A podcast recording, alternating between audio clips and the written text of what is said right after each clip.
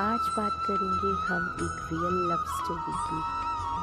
एक लड़का और एक लड़की जिनकी मुलाकात होती है फेसबुक पर।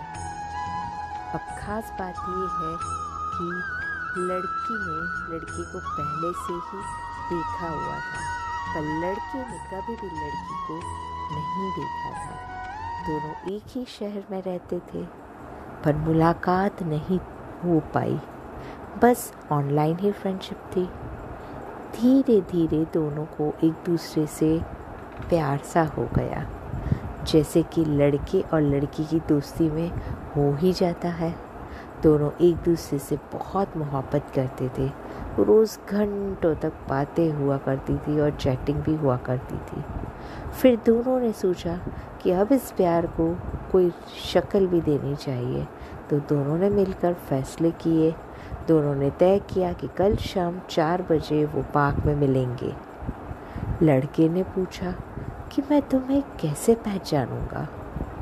लड़की बोली, मैं पिंक ड्रेस में आऊँगी और मेरे हाथों में एक सफ़ेद गुलाब होगा। लड़का अगले दिन शाम को बहुत खुशी खुशी उस लड़की से मिलने गया। वहाँ पहुँच उसने जो देखा तो वो चौक सा गया।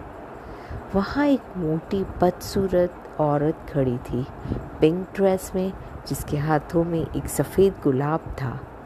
उम्र भी उसकी ज़्यादा थी उस लड़के से, लेकिन लड़के ने वो सारी प्यार भरी बातें याद की और आगे बढ़कर उस लड़की के पास जाकर बोला आई लव यू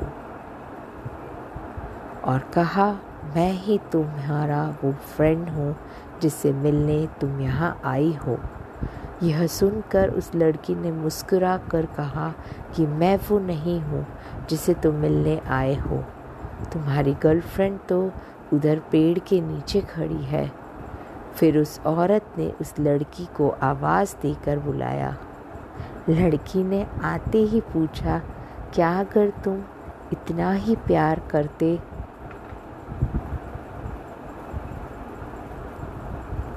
अगर जिससे तुमने चाहा वो ये लड़की होती तो?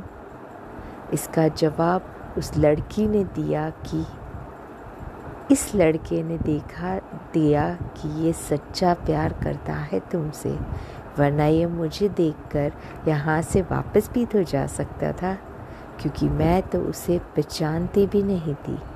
लड़के ने भी कहा, मैंने तुमसे मोहब्बत की है। तुम्हें अपने ख्वाबों में सजाया है। हर पल तुम्हारी मीठी बातों को महसूस किया है। उसकी खुशबू को दिल में सजाया है। महसूस किया है। और इस सब में तुम्हारी कोई तस्वीर तो नहीं थी? मैं तो बस इतना जानता हूँ कि मैंने तुमसे प्यार किया है तो बस किया है। चाहे जो भी कर लो। लड़के की ये बातें सुनकर उस लड़के ने उसे गले लगाया, उसकी आँखों में से आँसू थम नहीं रहे थे, क्योंकि उससे यह सच्चा प्यार करने वाला जीवन साथी तो मिल गया है। दोस्तों, प्यार अंधा होता है। इसे करने के लिए किसी साफ़ इंसान की नहीं, बिल्कुल साफ़ दिल की ज़रूरत होती है।